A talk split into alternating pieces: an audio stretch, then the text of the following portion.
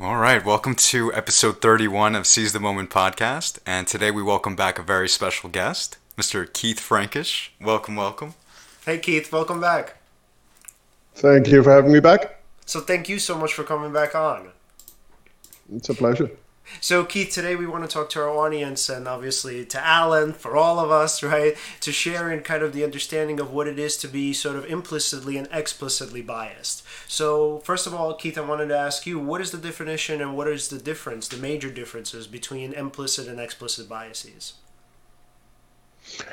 Oh, well, that is itself is quite a complicated question. Um, but let's just just start simply. Um, let's take something like um, prejudice. You have you have you, you have uh, you well you believe that people of a certain group might be people of a certain ethnic group, it might be people of a certain gender or whatever it is, have certain characteristics that uh, maybe they're smarter or less smart or whatever than other groups.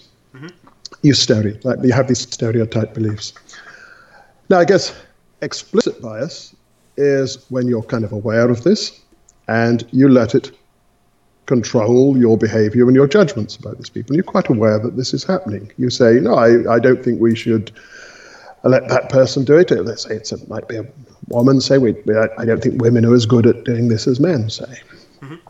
That would be explicit bias. And um, the advantage of that, of course, is that everybody can see what you're doing. Um, and uh, uh, they can challenge you about it and confront you about it, and perhaps you could uh, confront yourself about it. Now, implicit bias is something a lot more subtle. It's um, it's a kind of bias that sort of operates under the radar, as it were. You're not you're not aware that you have it, mm-hmm. but your behaviour, the way you treat people, the judgments you make, the way you respond to people, manifests it. So maybe you would say, absolutely, I don't think women are less qualified for this kind of job uh, uh, uh, than men are. Absolutely, they're every bit as good. Uh, but still, when it maybe comes to making to, to hiring people or writing references for people, whatever it might be, you don't select the women as often as the men. You don't write as strong references for them, and so on. Uh, and this could show up in all kinds, in all in, in, in all aspects of your behaviour. Perhaps in such things as you know how you, you know, your your posture when talking to someone. Do you seem more sort of like kind of keep a distance from them? Maybe I am not as inclined to to confide in them um, or to trust them with simple things and so on. And the, the point about this is that it's implicit that it's you're not aware of it. Mm-hmm. Uh, and the danger there, of course, is that that I mean, and you might at the same time be saying, uh, avowing uh, quite the opposite beliefs. You might be saying, of course, women are are, are, are as uh, capable as men, and this is this is this is more more of a problem in some ways because you're not aware of it and it's harder to confront it. Mm-hmm. Yeah, and, harder and, to recognize it. That's right, and and then this conflict between our explicit um, biases and our implicit biases, or what we say explicitly and what we actually how we behave implicitly.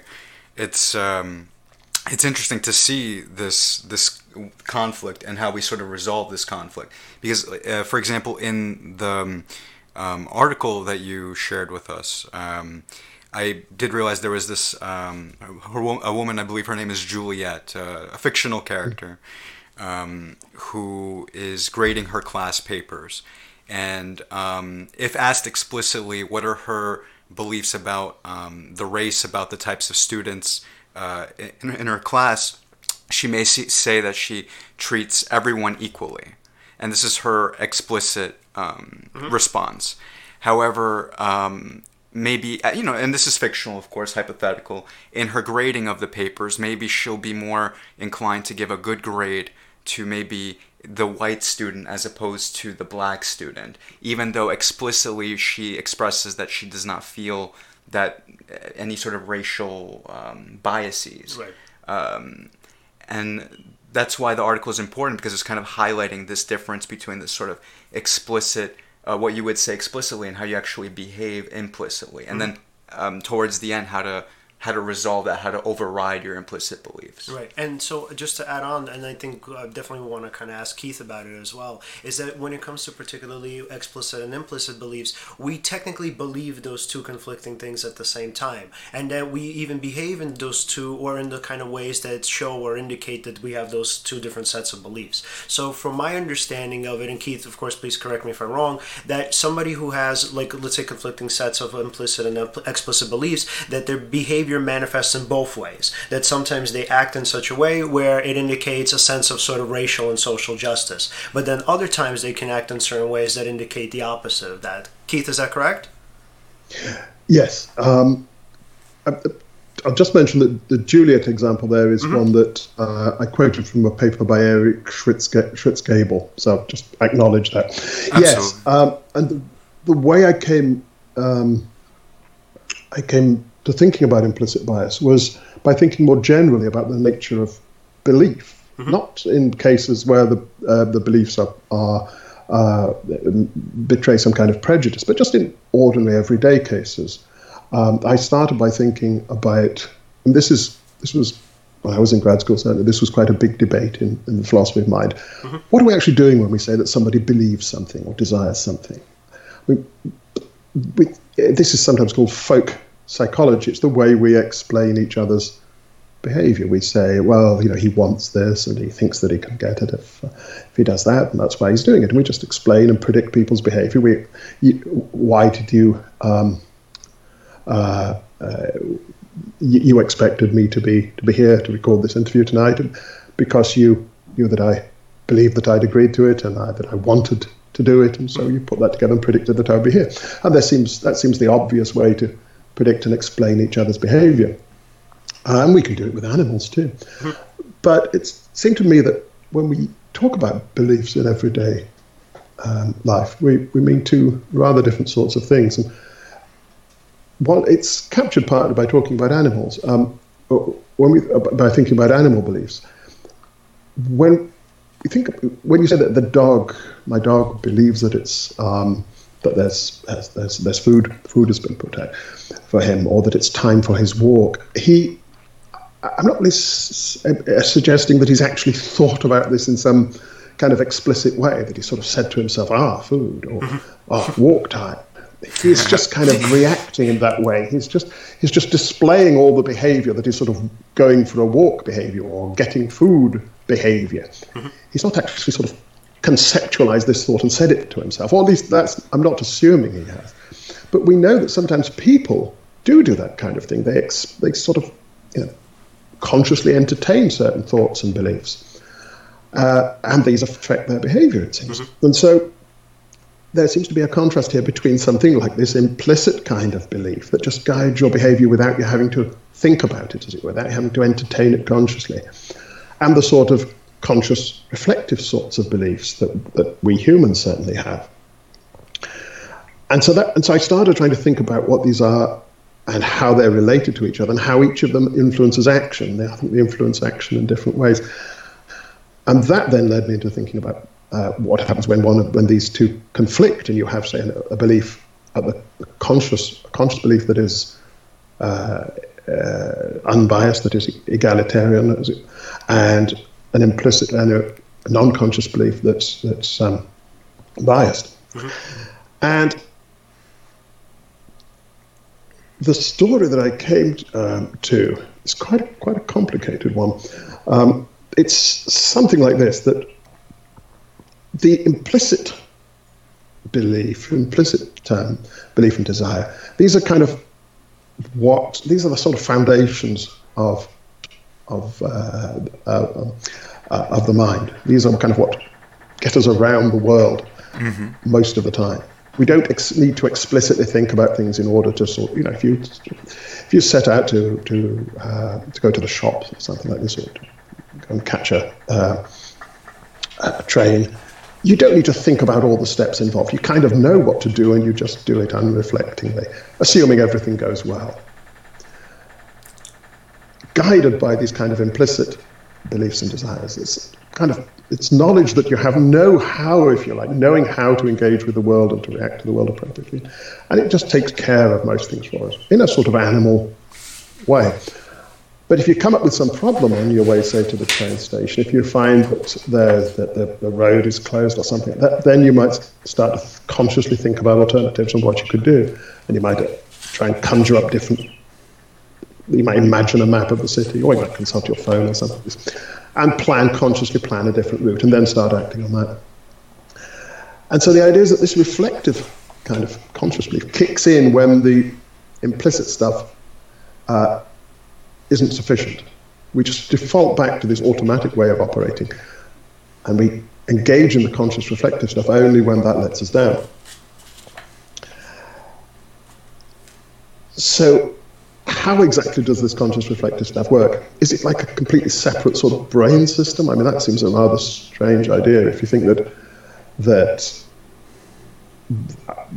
our minds are not all that different from those of animals. They're much more, uh, our brains are larger they're more powerful. But, you know, we we, we are part of an evolutionary heritage, and it seems that strange that in humans there should be some completely separate sort of reasoning system installed alongside the old systems that took care of animal behavior. And I don't think it requires something like that. I think what it requires is a certain sort of use of kind of tools that we have for thinking, particularly language. And so what we can do when we're stuck is we can start talking to ourselves. We can start asking ourselves questions. Um, sometimes not, not necessarily out loud. We can do it in, in a speech. Mm-hmm. When we find the road is closed, we can say, "What other way could I go?" As if we were talking to another person, and we can then respond to the things that we say to ourselves in much the same way that we might respond to suggestions from another person. So we might say, "Oh, this road is closed. Where can I go?" And oh, I could take such and such a street. And then we can respond to that suggestion as a kind of prompt in the way that we might respond to a suggestion from another person. Once we've accepted that suggestion, we then switch back into automatic mode, and we know we're now taking the street and everything uh, follows that way. So it is. This is a kind of activity. Conscious thinking is a kind of activity. It's articulating, consciously articulating certain plans, proposals, ideas, goals, and then letting our implicit systems take those suggestions and act on them. What's fascinating about that is if there's anything implicitly that you do that, let's say, you wanted to change about yourself, realizing that talking to yourself and sort of having this sort of inner dialogue or even the conscious will or motivation in order to kind of overcome it doesn't always have to be about overcoming, but let's say in, in a context of overcoming a particular bias that you may have, mm-hmm. it's it's fascinating that there is a way to sort of take control. Um, whereas opposed, you know, you might assign this to something that's automatic and something you have no control over. Mm-hmm. That actually is not the case. Mm-hmm. And um, uh, Keith, I was wondering maybe uh, if you could kind of talk about maybe how we could go about maybe overriding these uh, implicit biases. Like, let's say, for example, um, in let's say I'd like to, I'm I have this habit of um, not eating a healthy diet, and I'm constantly choosing these things that are not good for me, and then of course explicitly if I took into consideration uh, what is a healthy diet and things things of that nature um, what's maybe something I can do, at least in the that particular context. If you want to switch the context, we can do that as well. Uh, what could we do to maybe override those uh, biases? Well, that, that's that's the great question, and the, the important thing here is that you've got to remember that the the implicit mind, the non-conscious processes, are the ones that are kind of doing all the work, even in cases where you're following explicit suggestions. So let's take the case of, of, of eating. Say you you know you are just you know your, your habit is just to go and just eat whatever you, you feel like unreflectively. Mm-hmm. You know, so you just take whatever's in front of you. And then let's say you begin to notice that this is having some adverse health uh, consequences, and you start to reflect a bit on it, and you start to say, well, look, I you know I should definitely start avoiding those things. Those very you know those high fat things or sugary things or whatever, mm-hmm. and I should and I should. So you, you reflect on this in this kind of dialogue that I was uh, with oneself. And you say you come to a sort of decision, you say, okay, I'm going to avoid those. Now, what have you done there? Well, you've, as I like to put it, you've sort of adopted a policy. Mm-hmm. You've made a sort of promise to yourself, I'm going to stick to this rule now of not eating those things uh, and focusing on the other things. Now, how does that policy, how does it get actually implemented? How do you, as it, you know, it's a, you know, I've said I don't think there's some sort of separate system here, some separate brain system. Well, I think it gets implemented by the non-conscious mind, by the implicit mind, because we have a desire to stick to policies we've decided on. I mean, this is probably this is probably a desire. This you, you could think about this as originating in social uh, commitments. If you tell somebody that you're going to do something, then it's you know it's a good idea generally to stick to it. Otherwise, you'll get um, you'll get a lot of disapproval. So you know we make promises to each other first of all, and we get you know get some some pushback if we don't if we don't honour those those those promises. Then we can start making promises to ourselves. You see, in this kind of in a dialogue, and we say, okay, I'm going to promise myself I'm not going to eat that, and if that works, it works because at the implicit level, you have a desire now, not necessarily a desire not to eat those things. You probably still want to eat those unhealthy things at the implicit level, but you also have an implicit desire to stick to the the policies you've committed yourself to, to honor your promises to yourself.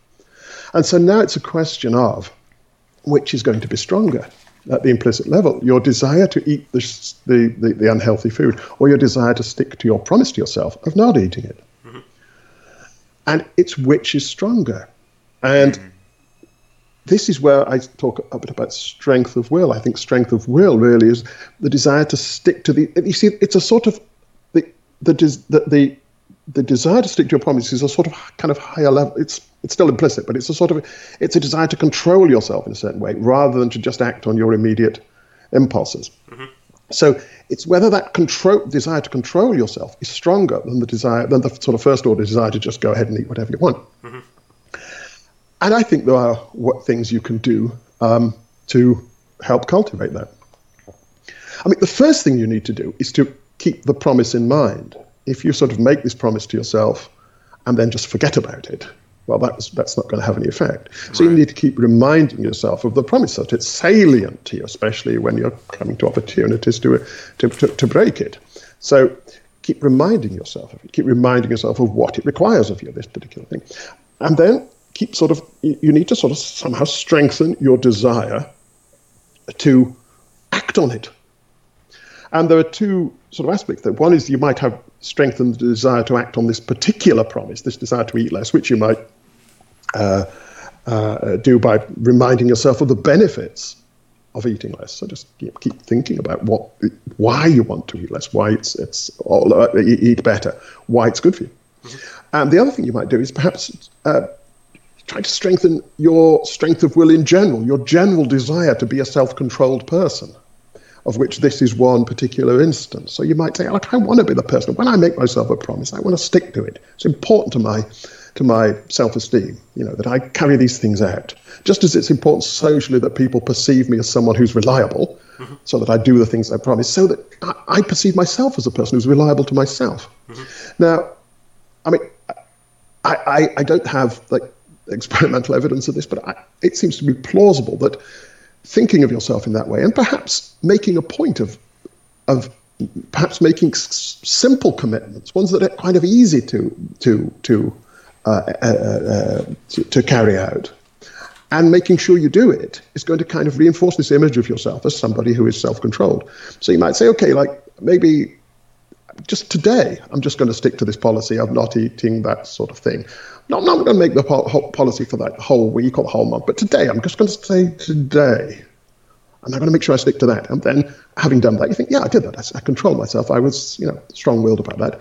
And then you can maybe sort of uh, you know, move on to another step and say, I'm going to, you know, I'm going to do it for a longer period or whatever it might be. But reinforce this image of yourself who does the things you promised yourself to do. And of course, make them good things that you promised. No, of course. Actually, what's fascinating about that is I had to think. Uh, you were mentioning uh, having some sort of experimental evidence that supports what it is that you're saying. Mm-hmm. I, I, would actually um, yeah, thinking back in my own experience, um, I used to be uh, obese. I used to be uh, 300 pounds or 130 mm-hmm. something kilograms, something like that. And um, for me, uh, it's it's actually just as you say. I had to keep it in my working memory to stay true to my commitment. And there Yep. were. It's funny that you said um, to concentrate just on this particular day, whatever it is that task is to. Uh, because if if I made it a long term goal, I, in one sense I did, but in another sense, it, when I thought of it in like when I framed it that way, I had a harder time sort of committing to that goal because yeah, it wasn't as strong as that implicit um, uh, bias slash desire that I had. Yep. Uh, when I did maintain that for that particular day, I would follow what it is that was my routine. That actually was enough to kind of um, overpower my uh, what I would usually do, which is actually qu- quite fascinating because this is a very interesting way of thinking about it. Because that then implies that yeah, if you're, if you're going to maybe make a change, maybe decide today I'm going to do something different because these things that you've been doing for a long time have such a a weight around them that if you decided that you're going to forever maintain some sort of new habit, it's harder to do that than just this Yeah, particular a day. little bit at a time. Yeah. Mhm. Absolutely, absolutely. I couldn't agree more. And also, when you achieve those little goals, you will, you will know, you'll, you'll get, a, you'll get, a, you know, you'll get a good feeling from that. It will give you some positive reinforcement, which will also, which so, which will then strengthen the desire to stick to other commitments because you feel that yeah, when I stick to these commitments, that makes me feel good. So the, the desire will increase to stick to them. As it's, it's you're trying to. I don't, maybe, I don't know if this is a good metaphor, but think of a you know a huge sort of ocean liner, and you can have the guy on the bridge saying, "Look, you know, we want to change course," but that's got an awful lot of stuff that's got to happen below decks to make that happen. And you know, you, you've got to have the people. Sort, you've got to have the the people in the engine room or whatever. I'm not sure how this how this metaphor works, responding appropriately. And you've got to encourage them to respond appropriately. You've got to give them the right feedback to know that they're going to get rewarded if they do what the captain says. So you could just stand, so I think there's a there's a danger that we we make these kind of commitments kind of rashly, perhaps sometimes, um, uh, and we perhaps overcommit ourselves. Things that we that are too too big for us to achieve, and then we fail. Of course, we fail. You know, because we've got this all this weight of the ocean liner going in one particular direction. You can't just turn it around like that, and we fail, and that makes us that a feeling of failure. Yes, that's unpleasant, and that I think affects our confidence the next time we try to make a commitment and we're perhaps less willing to do it because we think, oh, I'll probably fail again and then I will feel bad again. So we're uh, less willing to do it. You need to give yourself positive reinforcement on this. And you do that by realizing that just making a decision isn't enough. The decision has got to sort of, uh, as it were, sink down to the implicit levels and start influencing that stuff and start being strong enough to make the changes that are needed to override the you know desires that maybe the the, the attitudes that have been there for years and years that are strong that are automatic that are you know I mean, this strong automatic stuff it's it, it's in a way it's good it's what gets you through the world the trouble is if sometimes if we get bad things down there it's it's hard to get them out. So you need to look at it strategically. Mm-hmm. How can i sort of manipulate my unconscious mind to get me where i want to be Yeah, and so and speaking of just automatic thoughts and automatic desires, just to kind of complement you what you guys are talking about, what's so uh, to me so fascinating is that a lot of times that people essentially think that they are they have their habits, but they also think that they are their thoughts in the sense of their beliefs. so something that I remember sort of all of us were talking about before the show was focusing on all of this and kind of implicit and explicit beliefs from a clinical perspective, and then so from a clinical perspective, kind of and Keith, I definitely want to hear your ideas on this. Um, so when kind of clients come to me, it's usually in the sense of like, um, well, they kind of feel pretty badly about themselves, and they sort of feel badly about their futures. They kind of feel badly about their potential, and they have this sort of implicit and even explicit belief, kind of these systems that tell them that they aren't good enough. And so a lot of times, what we focus on is, or rather, the sort of first question or one of the first questions that they would ask is like, how is it even possible for me to change something like that? How can I just automatically just change my beliefs? I've had these beliefs since I was a child. Are not just something I can turn off. And I would say, yeah, absolutely. And so, what I really like about the discussion that you guys were having was essentially that you can kind of change your habits, right, by being sort of more aware of them and being kind of more stronger in the sense of, or sort of feeling that you're more kind of willingful or willing rather to kind of uh, kind of let's say try or sort of shape or rechange your habits based on sort of more explicit values. And so the connection that i made with that in terms of kind of our just belief systems about ourselves or kind of the world around us is that essentially when it comes to kind of our beliefs and it comes to our values that people essentially think of themselves as um, it's kind of, I guess, for lack of a better term, kind of slaves to their beliefs, and they think that there's no possible way to change them, just like they feel that they're as though that they're kind of slaves to their behaviors. Mm-hmm. And so, when it comes to behaviors, I mean, it's I think more it's easier for people to understand that okay, well, if I wanted to, or if I reminded myself that I needed to do, let's say X uh, today, right? I needed to do X today in order to feel better about myself. I can easy, I can more easily do that than sort of believe that I'm something different, right? And so what I find is that it's actually very similar to decision making. So people are usually blown away by the idea that you can actually decide to believe something different. And so for them, they're like, whoa, whoa, whoa, what do you mean I could just decide? like, how do I just do that? Right? So it's definitely not that simple, but I kind of try to frame it to them in the sense or in the, um, in, so I use kind of two, two facets. I use science and I use logic. So when it comes to science, there are these two, well, it's technically connected. I don't want Of course. Right. I don't want to try to disconnect the two. So when it mm-hmm. comes to science and it comes to logic, what we say is that, look, there are two kind of forms of scientists, right? There are scientists who are sort of more empirical, where they pretty much need 100% kind of concrete proof to believe in something. So a lot of times these people are the ones who are actually the deniers of, let's say, evolutionary theory, even probably climate change. They say, no, we need to actually see it physically in order to believe that it's true. So in this case, when it comes to logic, it's very black and white. That it's either I have clear evidence in, or that something is true, some particular belief system, or it's that this incomplete sort of doubt or in disarray. Mm-hmm. So when it comes to kind of the right and people on the right sort of denying evolution or climate change, what they say is that well, there's doubt, right? There's not a hundred percent consensus. So very black and white. And so for my clients, right, a lot of times when they have these sort of really kind of core negative toxic beliefs, in order to challenge them, what they actually believe is that they need to have a 100% proof, whatever that would even look like. So let's say if I believe I'm ugly, I need a 100% of everybody to sort of think I'm attractive. I can't, one mm. person can't think that. So for them, they think, well, there's no way for me to overcome that, right? Because that's how beliefs work. They're like, I just can't believe something just because, you know, somebody said to me, you know, counter or, or otherwise. And I say, yes. So here's the thing. If you're going to come at it or you're going to see it from a more empirical perspective where you're like, no, I need concrete evidence. I need to be 100% sure of it. Then I said, yeah, of course. That's the choice that you're making.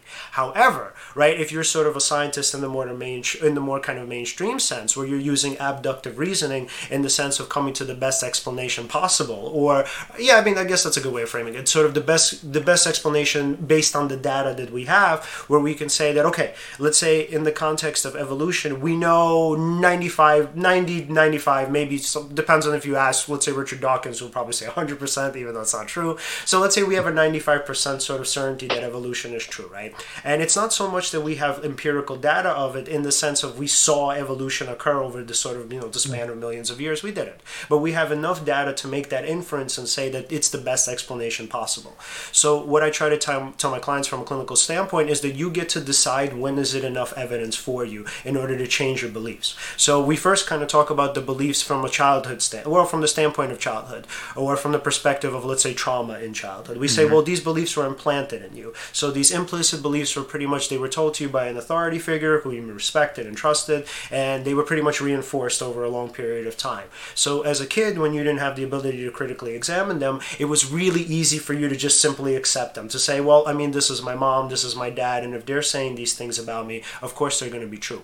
But the thing is, when you grow up and you develop, develop kind of, you know, hopefully somewhere down the line, the critical capacity to think and sort of form beliefs for yourself, you're the one who gets to decide when is it enough evidence for you to change a particular belief. So what I would say to them is like, look, you know, for the people who are empiricists, sometimes I guess maybe it's possible for you to be 100% certain of something something, but it's very rarely that that's ever the case. So when we talk about sort of these bigger theories, such as climate change or evolution, we don't mean that they're theories in the sense that they're just hypotheses, right? Because there's nuance hmm. there. So we don't mean that it's something that we just think based on the data it could be true. What we think is that because it is a theory, that it's highly likely to be true. So when it comes to abductive re- abductive reasoning, what we mean is that we can take the information that let's say person X is getting from the environment, and then from that we can make certain inferences. So let's say if somebody were to think that they were stupid, we would say, okay, let's look at the evidence, right? So let's say X amount of people have given you all of this information, right? That let's say they believe that you were actually pretty pretty knowledgeable and pretty insightful, mm-hmm. and so then they would say something along the lines of, well, okay, but I mean, yeah, they said it, right? But like, what I mean, other people haven't said that before, and I would say, okay, so let's say based on the evidence that you have, right? So in maybe another case, you would say that other people haven't you given haven't given you that kind of feedback, but in this case, these particular people have, and I would ask, okay, so let's say let's take context in, into consideration. Mm-hmm. So these particular people what are sort of what's their background right? Like what is sort of um, what is sort of the information that you're getting in terms of like what's their i guess level of sort of knowledge or insight or expertise? And a lot of times they would say well you know teachers have told me that. Um, let's say my principal told me that. Um, you know my father well not in this case uh, in terms of childhood trauma not my father but you know maybe friends have told me that and friends have said wow like you know you're really insightful and you have all of this sort of plethora of knowledge and you always are there for me. Like i always come to you for advice right and so sometimes what they would do is they would automatically discount the information. They say, "Oh, well, that doesn't count because this person is my friend," right? And I would say, "Okay, I mean, now let's examine that. Is it possible that your friend, right, who's like who doesn't particularly see you that way, is it possible they would continuously come to you for advice and they would actually you would see evidence of them using your advice?" But so just not to kind of go on and on about this, my my major point is that essentially when it comes to decision making, we can sort of in terms of explicit and implicit decision making, we can kind of take a step back and ask ourselves, okay, what is it that I want to do to sort of move forward toward a particular goal?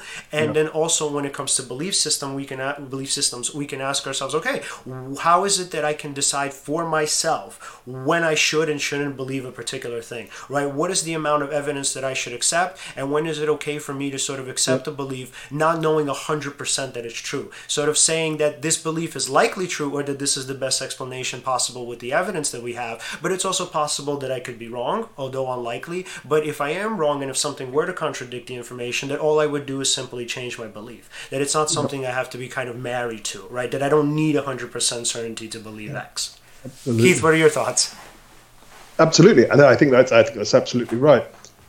Um, what I would say though is, what happens then when they make this decision? Mm-hmm.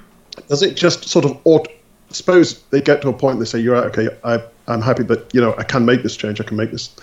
Uh, revise my belief about myself or about climate change or whatever it might be. Mm-hmm. What happens then? Does it just sort of does it just kind of you know delete the the belief that was driving them before and just kind of replace it with this new one? Mm-hmm. I don't think it works quite like that. And this is kind of where there's a problem because you talked about habits then. I think a lot of the what I was talking about implicit beliefs are more like habits. They're, they're ways of responding to the world. Mm-hmm. They're ways of, you know, of, of yes, of responding to, to situations and to other people and so on by saying things, reacting in certain ways. It's kind of it's almost, it's not reflex, but it's almost it's it's it's it's it's, it's very rapid. It doesn't require much thought, and it's something that's established, a pattern that's been established over long, and it's kind of worked for you. Maybe you picked up these beliefs because in the situations where you were, they kind of worked. Mm-hmm. I mean, if if you're in a community where everybody believes something, and you know there's a lot of uh, you know uh, uh, negative reaction to people who believe anything differently, it makes sense to believe it too, and you know to just react as they do, say the same things, dislike the same things, you know, whatever. So these things are kind of part of the habits that get you around the around the world. Mm-hmm. And they're ingrained and tough for that reason, because they're doing a lot of the work. Now, suppose you reflect on these, this, you know, this habit, the, the, the, belief that it manifests, and you say, as, as you're just describing so, so well there, uh, yeah, you know, look, really, the evidence for it doesn't doesn't doesn't uh, isn't strong, and the evidence for their side is really, you know, strong enough to compel me to say, not perhaps to compel me, but to make it reasonable for me to say, no, it's the other thing. Mm-hmm. What happens then? Does this does this habit just get wiped out? Mm-hmm. No, it's been there for years. Yep. It's not going to be wiped out. But what you have now is you've done this. This attitude you've adopted in uh, making this decision isn't another habit. Not yet. You want it to become a habit. You want it to gradually erase the old habit and replace it, but it isn't that yet. Not at all. It's more like a promise you've made to yourself. It's something. Um, uh, it's, an, it's, kind of it's, it's, a commitment, an expression. It's saying that's what I want to be now. That's how I, I want in future to be reacting and responding to the world in that way not in that other one. So, but so far it's just a kind of it's it's a desire and a commitment to try and do it, mm-hmm. but it, by no means is it there yet. And this is why if you, you're going to slip back, you're going to slip like Juliet. The she accepts after reflecting on the you know the evidence that there's no racial differences in intelligence. Of course there are. I mean, again, you might say, well, it's not 100% true, but it's overwhelming, and so you know. Mm-hmm. But still, she slips back into these old ways when she's not when she's not really paying attention to what she's doing, when she forgets the commitment or forgets to make the commitment effective. So this is what you now you've got a task. It's no good at just making the, the change of mind and thinking, that's it, I've done it. No, you've just started.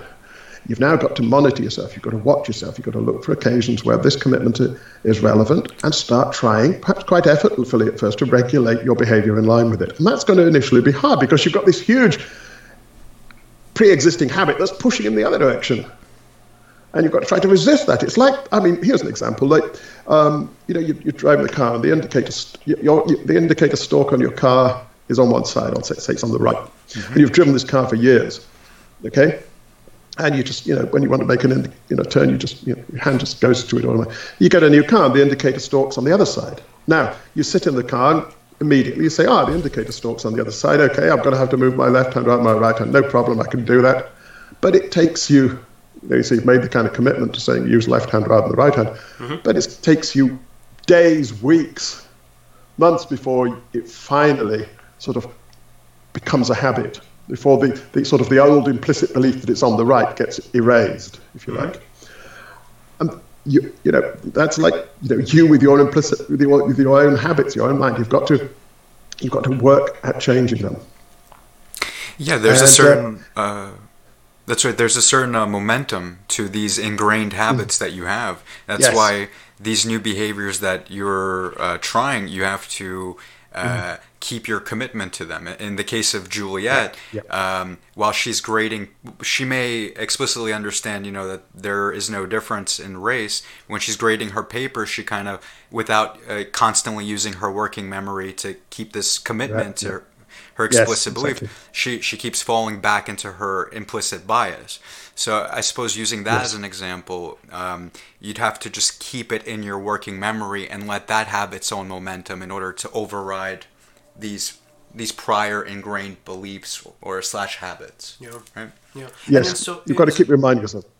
Oh, and I just kind of wanted to really share share quickly with you guys a kind of personal story of how sort of what worked for me, and so and definitely want to hear your feedback on it. Um, so for me, mm-hmm. um, so when it comes, so I'm kind of, I guess, a personal uh, thought. So, uh, for a long, a very long time, I was a pretty judgmental person. I mean, it was sort of very easy for me to very quickly sort of judge people in a very harsh way and kind of be hard because I was hard on myself and I was also hard on other people.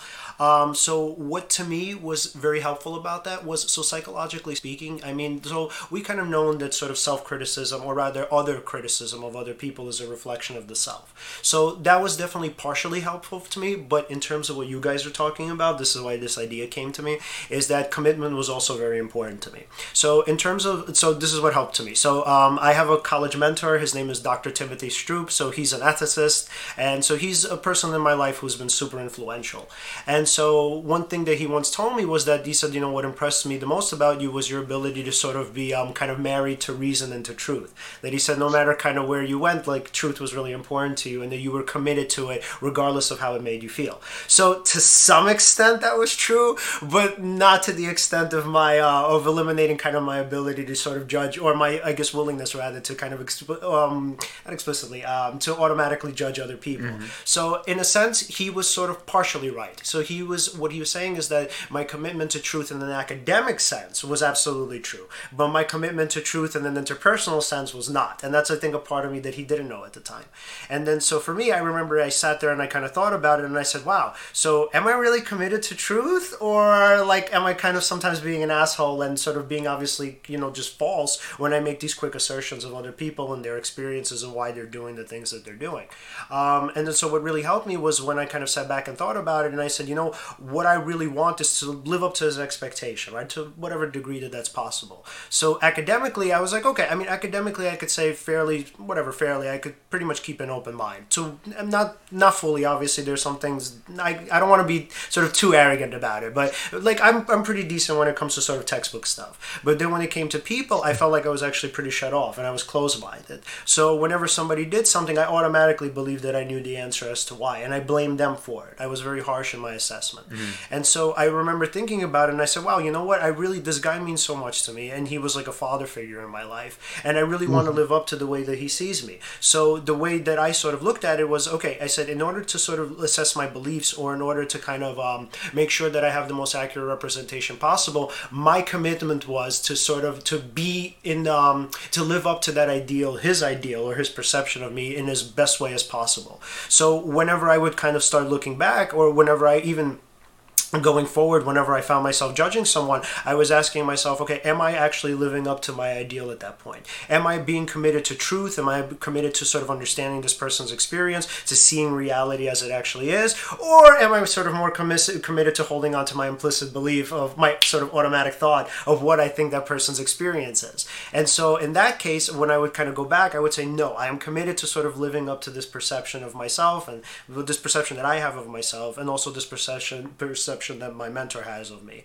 So when I would kind of take Yeah. a step back, I would consistently ask myself, maybe not always, definitely not always, but you know, good As much as you could. as much, yeah, as much as I wanted to. I would enough. say, yeah, as much as I wanted to. I would sort of look back and I would say, okay, um, am I really committed to sort of understanding not just this person, but understanding reality? Am I really committed to truth, or am I more committed to just accepting the belief that I initially had? So what helped me in terms of forming a particular commitment was sort of reminding myself that this person has this view of me, and I don't want to let him down. I don't want him to. I don't want to sort of lie to him, even if I didn't explicitly tell him that I want you what I am this way. I just felt like for me it was important for him to see me that way, and so the commitment in a sense was the commitment to truth, yes, but it was also a commitment to making sure that this person has an accurate representation of me.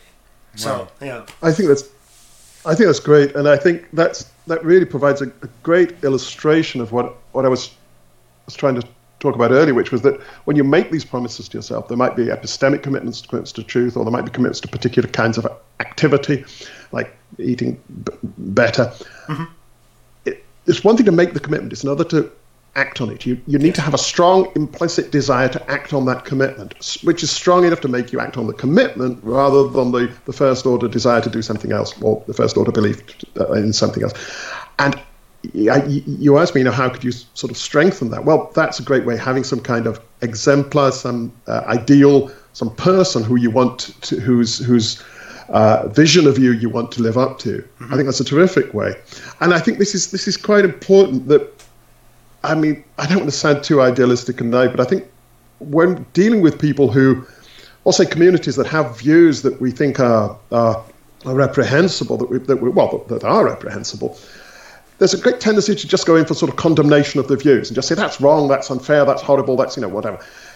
I think we need to do something a bit more than that. We need to try and provide them with a kind of the, the motivation, not just to, to to change that view, but then to sort of live up to a higher ideal of themselves mm-hmm.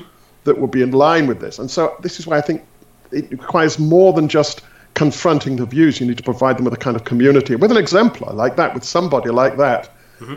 Who can who has a vision of them that is better than than the one that they're currently. And so, I mean, this may sound naive, and you, you know, people might rightly say, oh, look, there's some people's views are so objectionable that we we shouldn't engage with them. But I think for a lot of people, I think you know, it's changing hearts as well as minds. Mm-hmm. And just confronting the views is, is, is, is not enough. You need to give them the, the strength of will, the, the, the, the self, the vision of themselves that will help them to not just to make the ch- to, to change their views, but then to, to, to, to act on those changed views and make them their new self. So I think, yeah, I think having ideals like that is incredibly important. I think that's, I mean, one, I think we're not a very kind of idealistic culture at the moment. We seem to be a rather cynical culture. We seem to not expect a lot of each other and of a, of a society. And um, I mean, I'm, generalizing wildly here, and I know it's silly, but we need, I mean, and it's difficult, of course, to have ideals because we know that, you know, uh, um, people have feet of clay, and we know that you know you have some some uh, person who you've you've, you've maybe uh, you know idolized, and then you find out that there's kinds of problems with them and so on. And it's hard to maintain this this idealism, but it's it, it's it's I think that's one way in which we can help ourselves. One, the, the way to help yourself be the person you want to be is to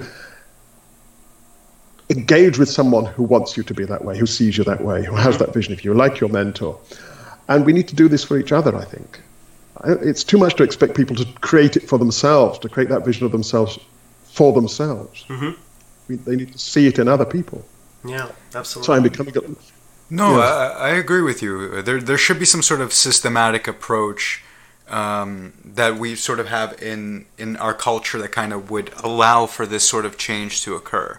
The thing is, things are so how should I put this? Like things occur quite randomly, right? Uh, somewhat arbitrarily sometimes, and without a structure. Um, some people will make it. Some people will uh, happen upon uh, great mentors. They'll um, they'll be able to change in a in a direction that they, they see as beneficial towards themselves. Maybe contribute to other people. But then there's going to be other people who you know due to the arbitrary you know circumstances may just not be so lucky. May not even know that they can have they can override their implicit biases, for example, or who Yes. are aware that there there can be metacognition, like you can be, you know, Yeah, be aware yeah. of your thinking, um, yes. or projection, or or things of that nature, you know, among other things, et cetera, et cetera, et cetera. So, uh, Keith, definitely, I'm with you 100. percent There there should be something. Uh, for instance, I mean that's kind of like why I like podcasts. For instance, it doesn't have to Yeah. necessarily even be this particular podcast, although very may very may very well may be. Yeah. There are other ones as well, right? And there are people who, depending on how the audience resonates with uh, who's on the show or who's speaking, that for them may be that particular mentor. For, for instance, the way that you're framing things, uh, Keith, honestly, I, I like it, especially having read your article. Um, it actually if, if you really digest the article, you really can, from it, kind of develop your own method of how to sort of change your own implicit biases. Um, I, I could definitely see, like, every, for instance, you highlighted four ways. Forgive me that I wouldn't be able to uh, mention all of them at this particular moment, but for instance, um, keeping your commitment in your working memory plus the motivation to sort of uh, Yeah. you know to keep going with your endeavor that's it's interesting because you you also highlight what are the pitfalls to it how to kind of how to sort of also uh, successfully do it um, that uh, kind of how to look out for it so I, I think it's interesting how you framed it in your article because I feel like almost prepared for any sort of circumstance while trying to undertake that endeavor. So I think that's like a good resource, for example, to consult if you're attempting to, you know, override uh, something that you implicitly do with some sort of implicit bias. So that's just one. Well, thanks. That's well, that's very kind of. Um, I should say that um, that article is in a is in a book in a collection, but there is a, a free e-print of it on my website, on the, my own version of it. So you don't have to buy the book to, to read the article. If you, um, I, I, let, let's just mention something here. There is a sort of dark side to all this as well, I think, because uh, there's a danger that you can start doing the same process uh, in a negative way. You can start adopting, committing yourself to bad views, bad views of yourself. You can start making these promises to yourself. It's perhaps inappropriate to talk about as promises, but these you can sort of adopt these views of yourself. You can adopt negative views that you cannot do these things. That you are uh, a, a bad person or an unlikable person, ugly person, or whatever it is, and you start making that as the commitment to yourself, and, you, and then you start working on ingraining that as a habit doing the it's, uh, and, and I think that there are certain situations that uh, you know if people have low self-esteem if they're getting if they've got bad social relations that, that, we, that can induce people to do this. And you need we need to be very careful to to to avoid doing that. And I think we all have a tendency to, tendency to do it. Um, the the thing is you tend to we tend to we tend to live up to the picture of ourselves that we present to ourselves. And so we're going to be very careful in shaping that picture and shaping it positively. Um, uh, we, we, you see, in a sense, this, this this is the this is the sort of great thing about being human, is that I, I, for animals, I think the animals are just creatures. I, I, don't mean to. This isn't to sort of sort of um, uh, you know, just sort of dismiss animals, non-human animals. I mean, you know, I love animals, but I think they're largely creatures of habit. Their reactions to the world are shaped by their experience, and they're kind of the prisoner of that. They can't do this thing of stepping out and reflecting on the habits they have, on the on the way they react to the world. They can't do this metacognitive thing. They can't sit back and say, "Look, I always have this thing where."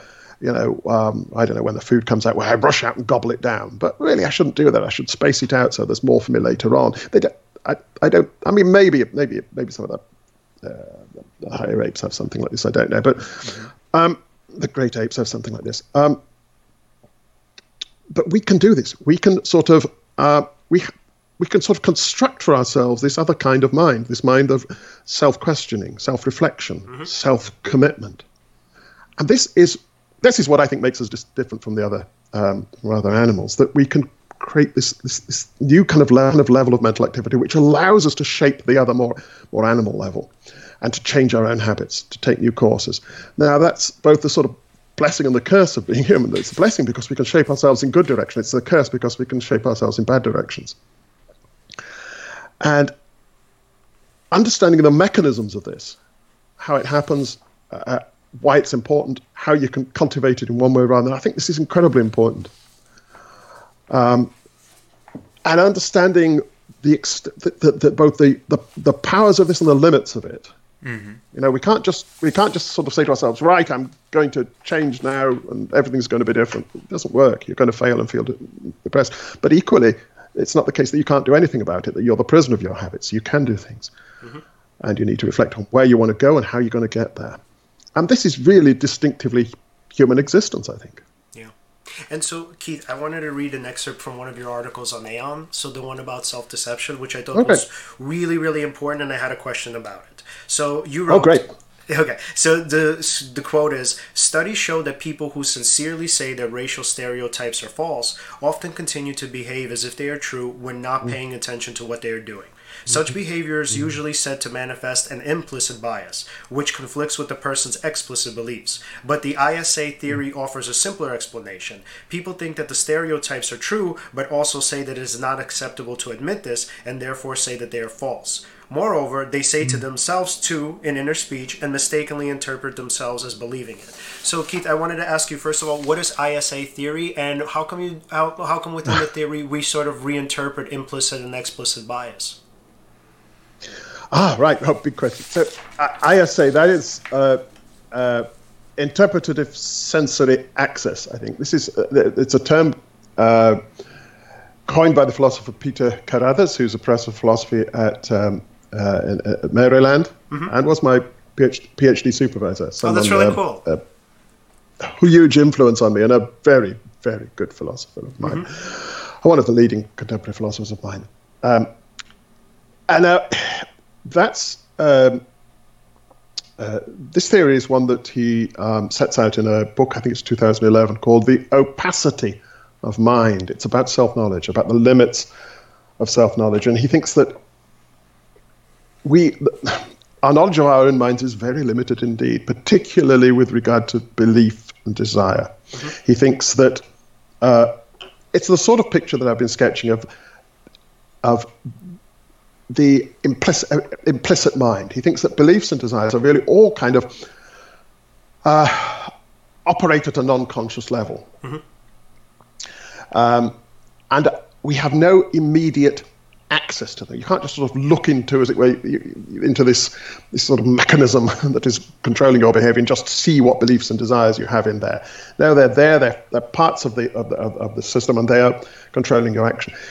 Your beliefs about your own beliefs are the product of self-interpretation. Mm-hmm. So you interpret. You have to interpret yourself. What do I believe? Well, uh, here's how I behave, and uh, you know, here's what I say, and here's what I think, and so you know, here's the things that come to mind.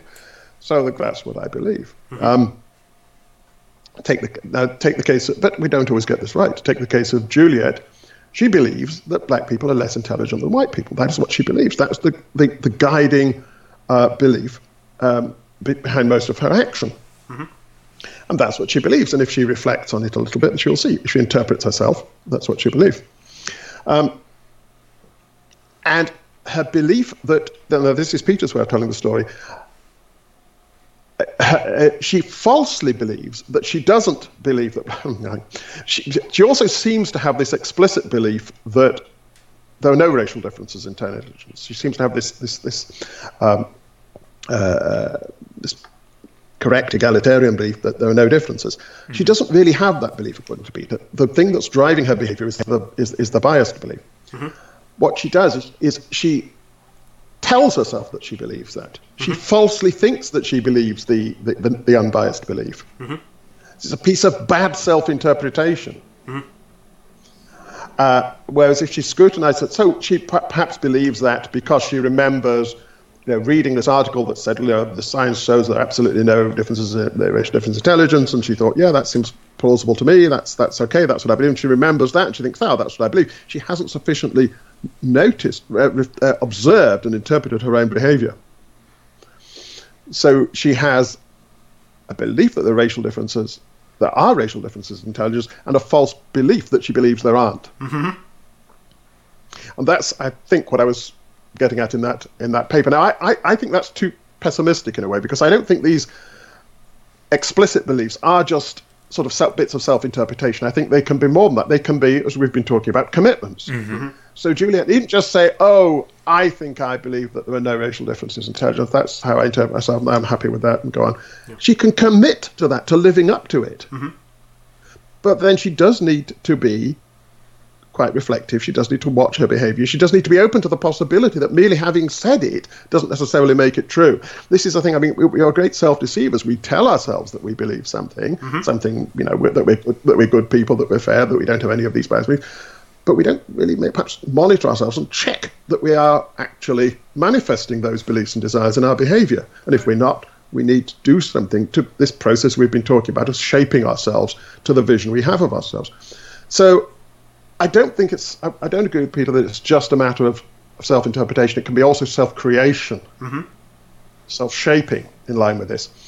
So, um, I mean, it might may start as self-interpretation. It may start as this is the, the, the, the you may start as a false belief that you believe that there are no racial differences, but then you can make it true Right. And so the thought that I had, or the question that I had was, I guess, is it possible for both of those things to be true? Where, on the one hand, let's say Juliet would act as though she believed that there were these big racial or important racial differences. And then on the other hand, when she was thinking about it more explicitly, accepting the contrary belief, that she was acting in line with that value. Or rather, that belief. Oh, yes, yes. Mm-hmm.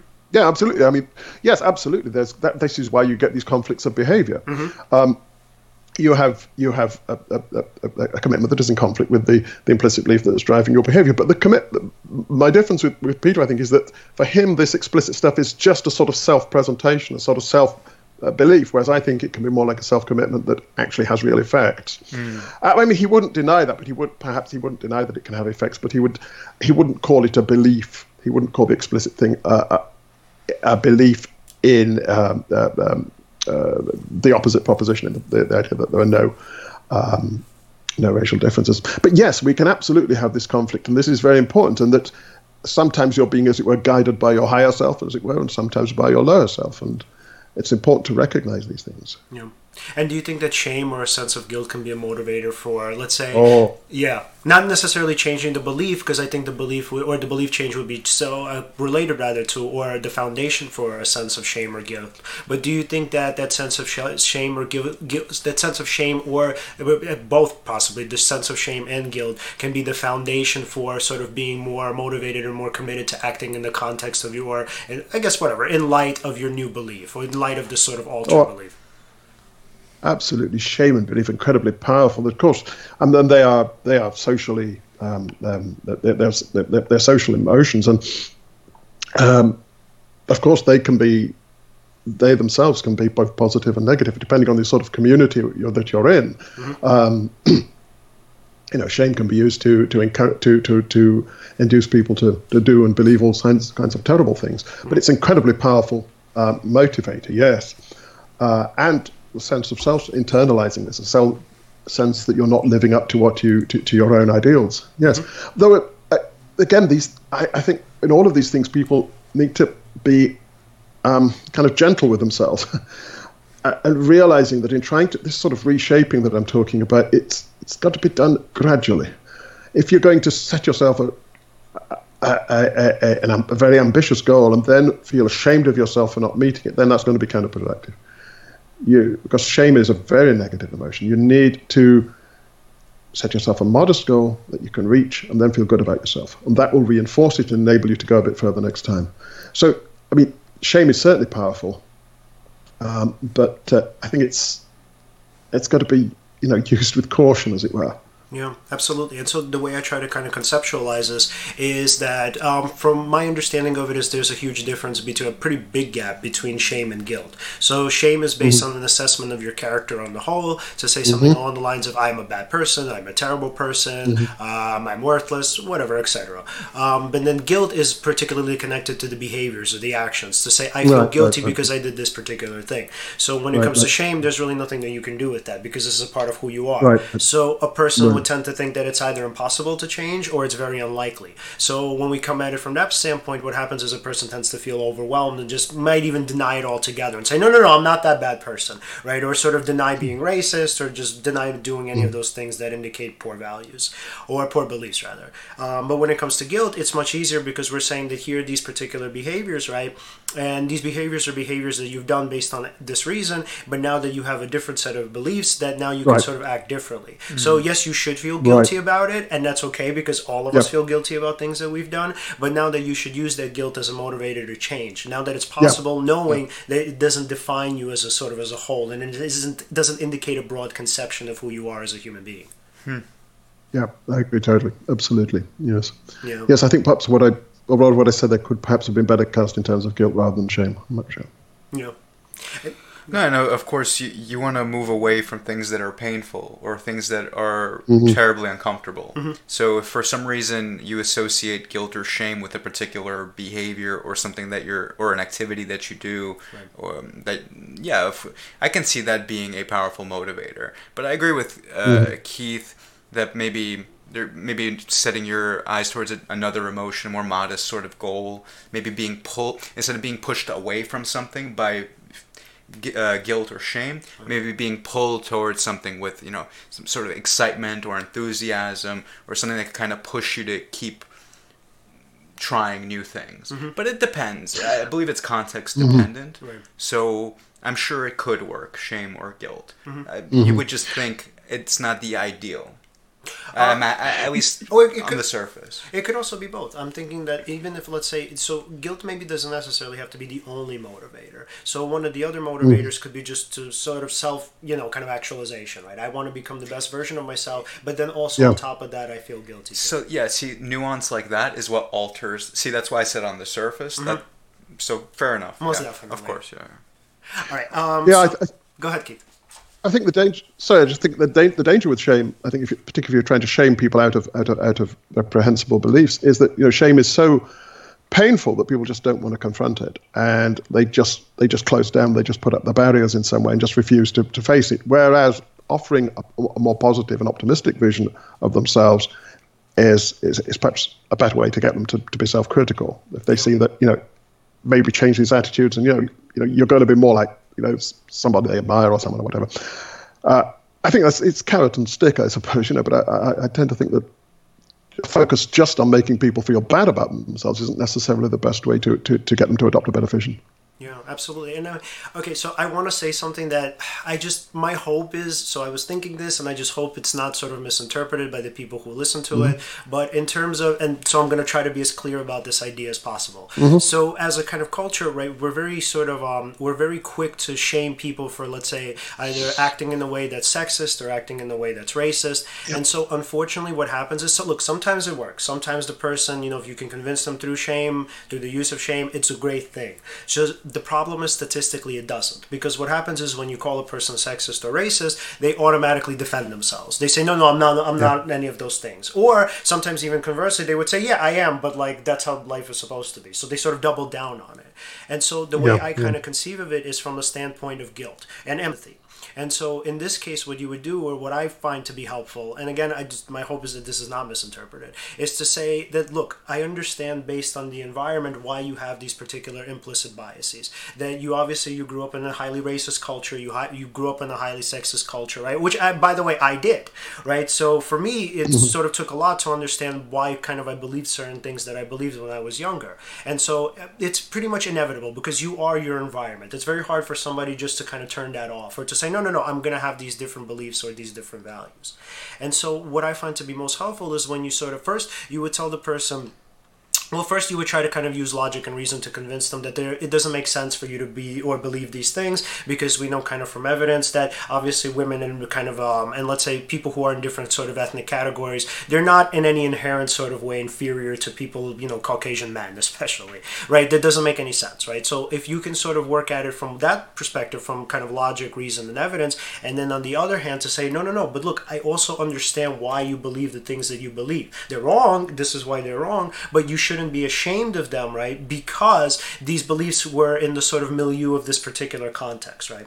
So then the next question is, okay, so what do you do with that, right? So then if it's not shame, how do you get Yeah. the person to change? And then you would say, okay, so here are the behaviors that you've sort of enacted, and this is the way you've treated people based on those implicit beliefs, right? You shouldn't be ashamed of yourself as a human being because they make a lot of sense in the context. But going forward, if you were to continue to behave this way, or even kind of looking back, well, not looking back on it, let's say going forward because now you have this sort of new sort of evidence and new information. If you were to continue to act in this way, you should feel guilty about it because now, kind of as we've gone through the evidence, and if this person has accepted the evidence, this isn't the right way to treat somebody because you know it isn't, right? Based on the information that we've just talked mm. about. So, more so than shaming a person for being racist and sexist, which kind of we know from the data isn't very effective, I think it's much better to sort of try to first understand why they are the way they are and try to sort of empathize with them and explain to them that we understand why is it that you believe certain things that you believe. And then also from the other perspective to say that yeah now that you know we've kind of examined it and that you know some part of you has accepted this as being factual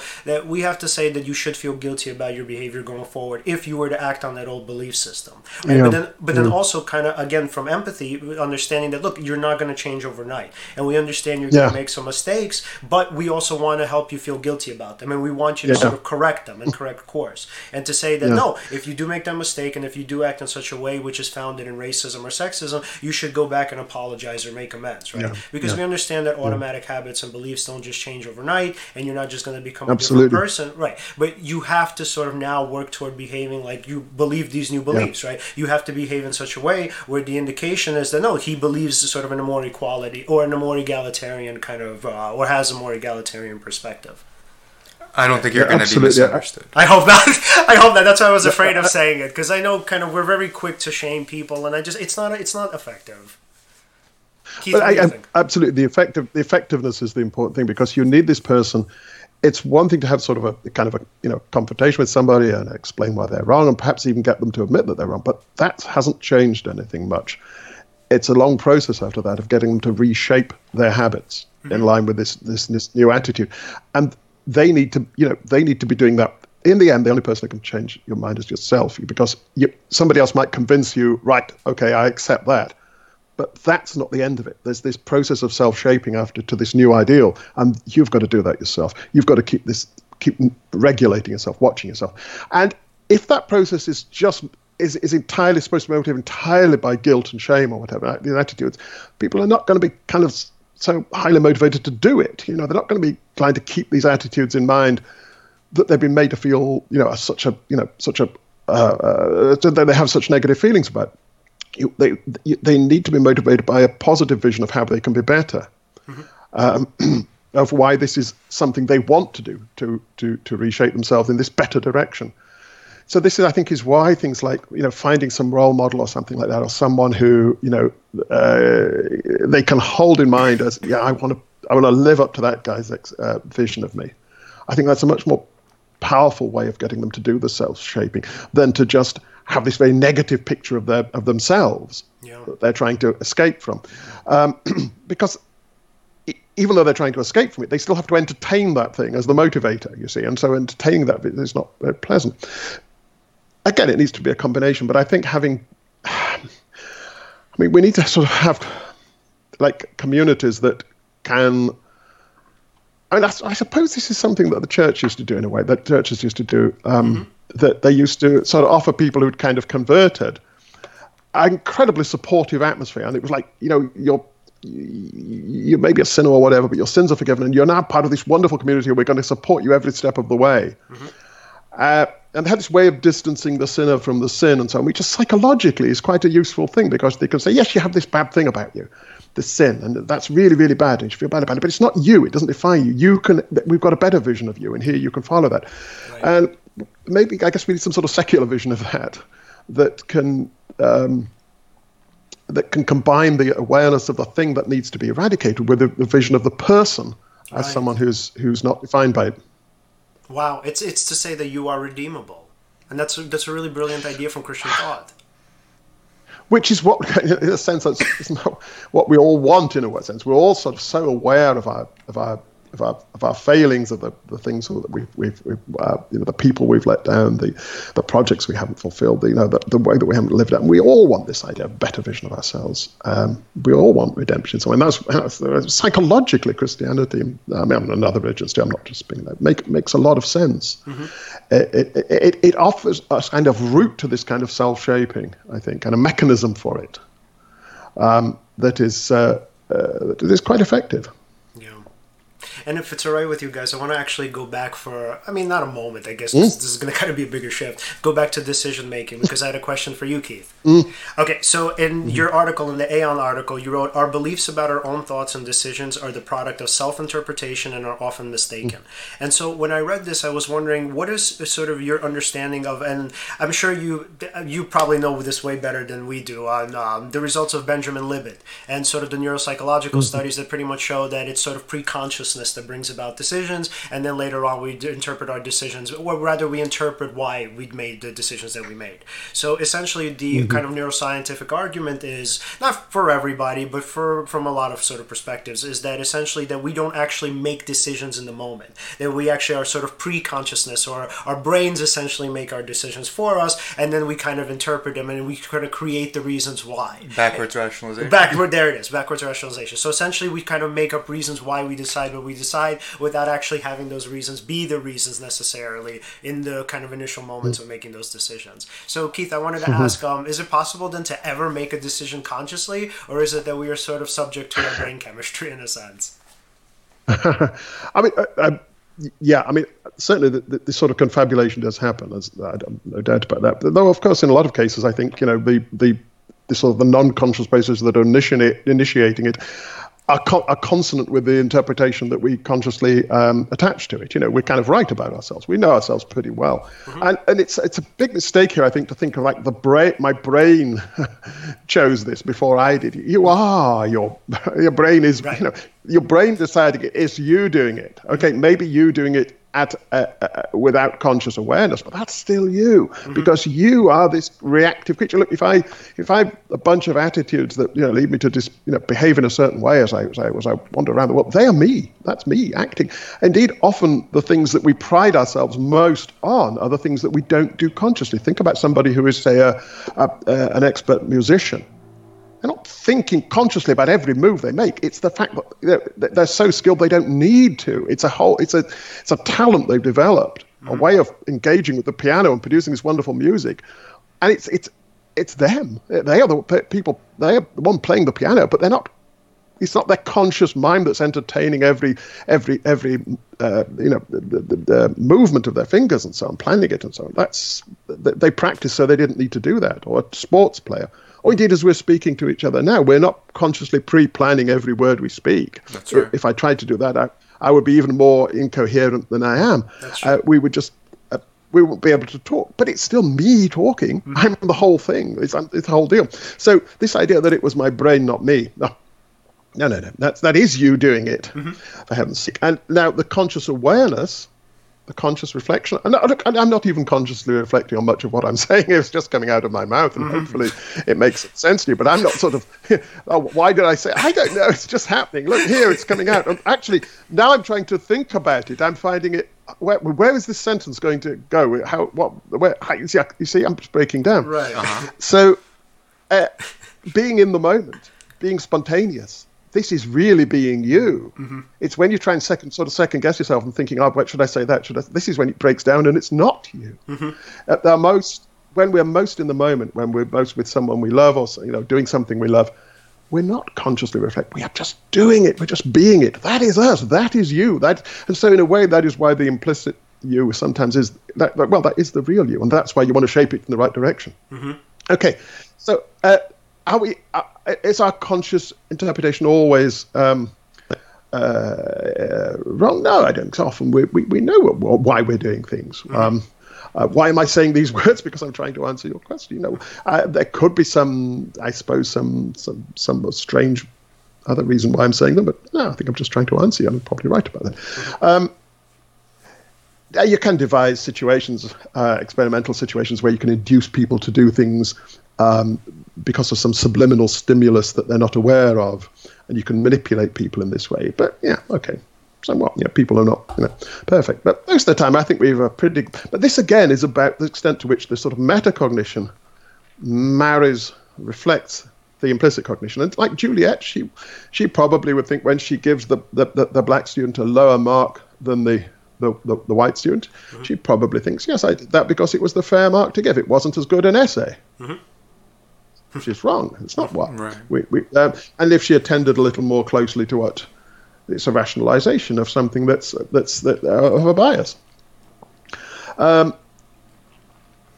so uh, the, the, this is this peculiar thing again about being human that we have this this this conscious level, this level of, of self-reflection seems to be really us. And we kind of think that if you know if the brain did it before this sort of conscious stuff kicked in, then it wasn't really me. And in a sense, this conscious stuff is um, uh, is me. It's that's the me I want to be. That's my that's the ideal I'm setting myself. That's where I want to be. But it doesn't mean I'm always there. Um, and I'm everything else as well. I'm all the the, the, the, the, the whole mass of habits and you know, bad habits and everything. That's all me too.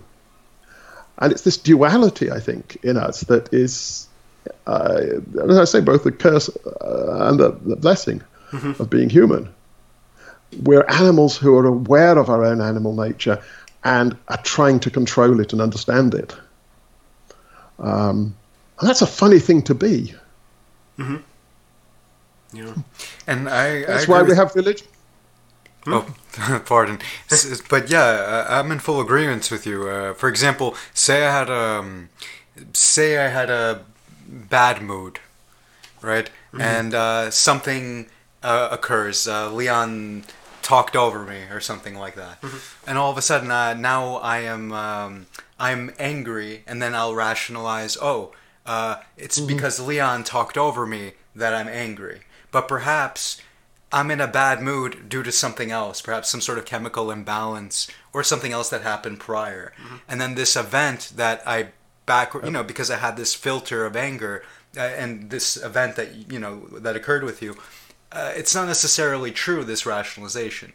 Uh, what's, I would say the rationalization is actually the most false thing of all. If anything, it's that that feeling that I have is true, but necessarily assigning it to you would not be Right. would not be true. So it would be like displaced anger. Uh, yeah, that's that's one example. Uh, say I uh, um, I had a stomach ache, and um, all of a sudden I, I feel okay. Uh, the stomach ache is because of this particular food that I ate before, but I could be wrong. Could be something else. Could be That's- anxiety. I don't know if that's a fan. Yeah, it could be The anxiety. There right. you go. Mhm. There you we, go. we Thank make- you for saying that. You're actually. welcome. Yeah. so we kind of make these quick interpretations, right? I think that's what you're saying. Yeah. Right, and then we should, we're so a lot of times very certain of our interpretations. And just by Yeah, the way, yeah. as a quick aside, this is the sort of flaw with psychoanalytic thought and just psychoanalysis as a whole as an endeavor. So a lot of times, what happens with therapy is that the therapist is sort of married to their interpretation of what the problem is. And so what happens is a lot of times we're actually either wrong or it's more nuanced than we think. So we have this great explanation that sounds super logical and sounds incredibly reasonable, but it's either one of the reasons that's causing the problem or it's not the reason at all. So we have to really be careful of something making sense but not actually being true, or rather accepting something that makes sense but is not actually true. Yeah. Yeah. Oh, absolutely. I mean, we are we, we are we are terrific rationalizers, um, and indeed, uh, there's Hugo Mercier and Dan Sperber have um, uh, argued very quite persuasively, I think, that the function of the human reasoning system is to rationalize your beliefs. It's to win arguments with people. That's what it's for. It's um, well, we, we tell other we tell other, we give uh, information to other people. We, we tell them things. Now, it's very important that people can evaluate what we've told them. Am I giving reliable information? And so, for, for me to be treated as a reliable communicator, I need to be able to explain why that's true. I need to be able to provide reasons for it. Mm-hmm. So, it is that human reasoning is the, the, prime function of it is to provide reasons for things you believe, mm-hmm. so that people can assess their their um, their, their um, how they how, how far they should trust them. It's not to critic criticize what you believe. It's not to examine it, its truth. It's to defend it. And we are extraordinarily good at doing this. And one consequence of this, I think, is that we tend, as we provide reasons for the things we believe, we tend to then reinforce those beliefs to make them stronger, again at the implicit level, because the more reasons you have for something, the more you should believe it. So the more the habit becomes ingrained. And the danger is then that I think this sometimes happens when you get in a debate with someone, particularly, you know, with say an opponent. What you're actually doing, it's, it's it, say on social media, on Twitter or whatever, mm-hmm. you get in a debate with them. What you're actually doing is prompting them to think up more reasons to believe what they already believe.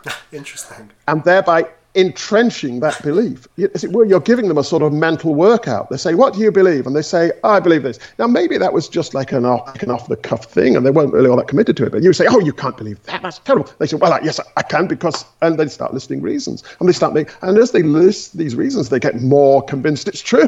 Mm-hmm. So you're actually driving, driving them into a more, into a stronger commitment to that view than they had before.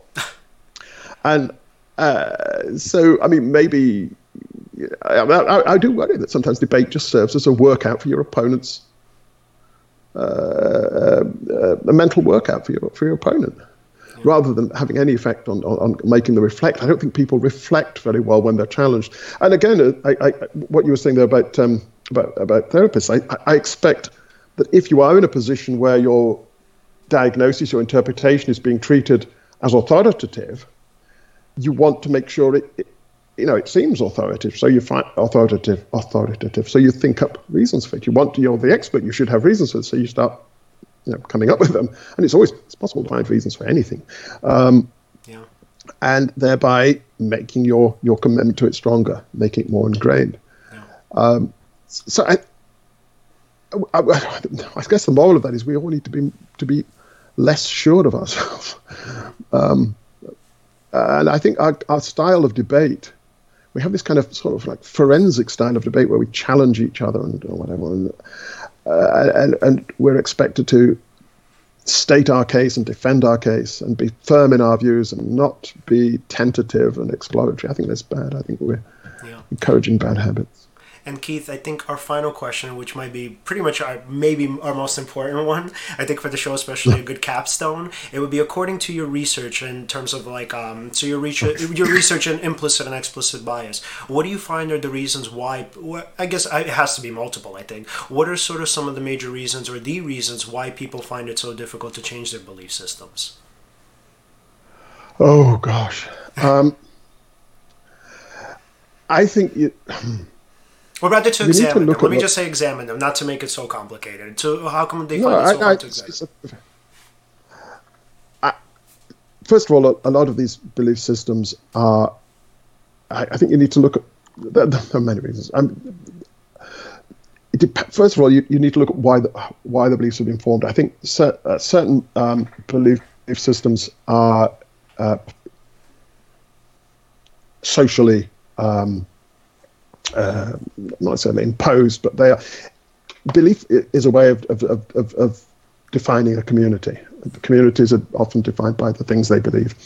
And wanting to fit in with your community is an extremely important thing. And so maybe the best one way to get people to question or affect beliefs is to take them out of community into another community where there's a different set of beliefs and standards, uh, a different set of standards and beliefs.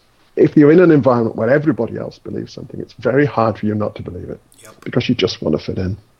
Uh, another reason is, I think, that our belief forming systems are, you know, they're kind of inductive. They they extrapolate from the evidence you've been presented with. Now, if you've been if you've been in a certain very um, uh, if you have very limited experience of people of a of a different group or different uh, ethnic group or whatever it might be, and your, if your experience of them has been very limited, you might extrapolate on the basis of that very limited experience to the whole group. Yep. And you need more experience to, to form a for, fairer belief. So it's these are not. Th- so what I'm getting, what I'm saying is, it's the environment. Yep. It's about the social and the, the wider um, the environment you've been exposed to. And the one reason I think these are hard to to change is that beliefs are these kind of implicit these are the basic mechanisms by which you function in the world. They're the things that get you around. Like the same when you're driving the car, you know where the controls are. That's how you drive the car. Your beliefs about, and if you get in a different car where the controls are different, it's very difficult to do it because you need to have robust habits for getting around the world. Uh, you know, there may be bad habits, but they're the robust, they're the habits that get you through the day, as it were. And these are hard to change. These are the sort of default settings that you have. Um, and it, it's very important, I think, that these should be fairly consistent because you don't want to be, um, if you're in a certain community where everybody believes it, you don't want to be waking up each day and having different set of attitudes each mm-hmm. day, changing your mind continually. You won't fit in. You, people won't find you reliable. They won't know how to, uh, what to expect of you. Uh, they will be disappointed in you. They'll be angry with you. You know, you need to sort of get the settings right for the environment you're in. Mm. And and this, I, I'm, I'm, I guess what I'm sketching there is a sort of evolutionary kind mm-hmm. of perspective on this. The evolution is, you know, equipped us with a bunch of sort of belief forming systems that form beliefs that work in the setting you're in. Mm-hmm. And so changing that setting is probably the best way. And make, giving people incentives to realize that these this bunch of you know default attitudes they have are not the only ones that are possible, and in fact probably not good ones, especially if you get in a wider community. Right. So, so beliefs are adaptive. I mean, I, oh, absolutely. I think mm-hmm. so. I mean, I think well, the belief forming mechanisms are adaptive. Mm-hmm. The, the, I'm not saying that individual beliefs are adaptive, but the mechanisms, they, they, you know, nature's trying to equip you with a bunch of thing, uh, beliefs that will allow you to get by. And if you're in a community where everybody believes in a certain thing, it's adaptive to go along with it. Otherwise, you're going to be how you're going to have to fight all the time. Mm-hmm. You're going to be continually, you know, uh, having confrontations. I, I mean, one reason I say this is this isn't to excuse it, but it's to it's to understand that our, our minds are kind of not transparent and not completely under our con- own control. We have to. This is the thing about self-shaping. Again, it's hard to to change your outlook, and you need to work at it and you need to be motivated to do it and inspired to do it indeed. Mm-hmm. And it's a process that's going to take time. And that's both a little bit discouraging, but also positive, I think, because if you understand that it's a challenging process, it's like, say, losing weight or anything else, you've got to work at it. If you understand that it's going to take time, then you won't be discouraged if you find that you're slipping back occasionally and it's not as easy as you thought. Yeah. Absolutely. No, of course. It's so, a it's a process of uh, trial and error, and you know, for yeah. anyone uh, listening, not to be discouraged if there's any sort of failure, yeah. because um, yeah. it's it's it's it's a process that other people have undertaken yes. before and been able to make changes and when you see that other people were able to make changes as well you can yes. sort of have a, a, sort of faith that that can happen with you as well even if there's a, a, failure here and then. Even with many things that I try to do nowadays, like I, I try to read um, uh, more, like at least an hour a day. Mm-hmm. Uh, at least nowadays, mm-hmm. it, it, used to be much less than that, the frequency. Mm-hmm. And so there's sometimes I fail, and then there's other times where I succeed, mm-hmm. and uh, more often than not, I do succeed in reading. Mm-hmm. And so uh, I'm not discouraged the times that I don't. I have faith that I'm going to attempt this again and then perhaps even excel to another level with that. Mm-hmm. And then other endeavors as well. Yeah. yeah. yeah. Absolutely. All right. All right. Uh, so, Alan? Oh, uh, Keith, there's this new thing that we're doing. Leon's not aware that I'm about to ask this question. uh, I wanted to ask if there was let's say uh, a message that you wanted to pass on let's say to the world something something that um, something that you wish that everyone knew uh, for instance uh, what would you like that to be? And uh, no, no pressure. We can always uh, adjust that question. Yeah. Oh gosh, uh, there are the obvious things that everyone knows that uh, you know that life is short and that it's strange, it's bizarre, it's weird, and the only way to get through it is by helping each other. I mean, that's the thing that I've learned. Life is incredibly short, um, and it's love and cooperation and human contact that makes any sense of it at all. More specifically, I would say, try to understand that. That's just a sort of general, but more specifically, I'd say try, try to understand what kind of a thing you are. Try to understand how your mind works. Try to understand how your brain works. The, our vision of ourselves, the vision that we have kind of introspectively, if you like, this kind of idea we have of ourselves, it's, it's kind of made up. It's, it's not the reality. There is a lot more to you than this, the way you, you envision yourself, for positive or negative. There's a lot more stuff going on. You have a lot you have more control than you think in some directions and less control than you think in other directions. And when you understand this, understand exactly who you are and what you are, you have a better idea, I think. You, have, you are fairer to yourself, for one thing. You don't necessarily expect so much from yourself, and you understand the ways in which you can be better. And in trying to be better, don't just look at yourself, look at other people, look at the people who inspire you, look at the people you love, look at the people who you want to be better for, um, and let them help you. Yeah. Uh, Wow. Can't do it all yourself. Absolutely, I love that. Wow. All right, Keith, thank you so so much for coming on today. What an insightful show. Thank you. Well, I hope so. Most definitely. No, of course. And so, Keith, if we wanted to find you or your work, where can we find you online? You can find my website. It's keithfrankish.com. Just one word K E I T H F R A N K I S H.com. And there's various stuff on there. Um, there's reprints of some of my articles, even some bits of few, even a few limericks on there. So, yeah. And if we wanted to find you on social media, where would that be? The best place to find me is Twitter because I'm always tweeting. Yeah. Uh, it's basically what I do when I should be doing something else is I go on Twitter and I joke or um, ask questions or so you can find me at again it's just at Keith Frankish word Excellent. and uh, yeah no it's it's a pleasure thanks for having me again it's it's a great pleasure talking to you both I was, I was very, really- very happy with this episode. Thank I you so really- much.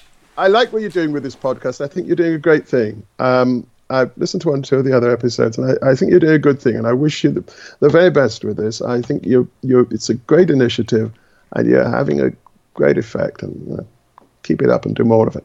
Thank you so much, so Keith. much, so Keith. much. Please come on again and be well. See you next time.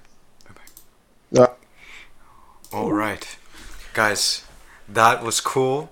That was an awesome episode. We, by the way, behind the scenes, we had some camera issues Uh-huh. before we started, but we'll have that fixed next time. Mm-hmm. If anything, guys, follow us at Seize the Moment Podcast on on Facebook and on Instagram, and at Seize underscore Podcast on Twitter. Yep. Uh, remember to subscribe, Hit the bell. hit the bell, and On see you- YouTube. On YouTube. on YouTube. we'll see you guys next week. see you next week.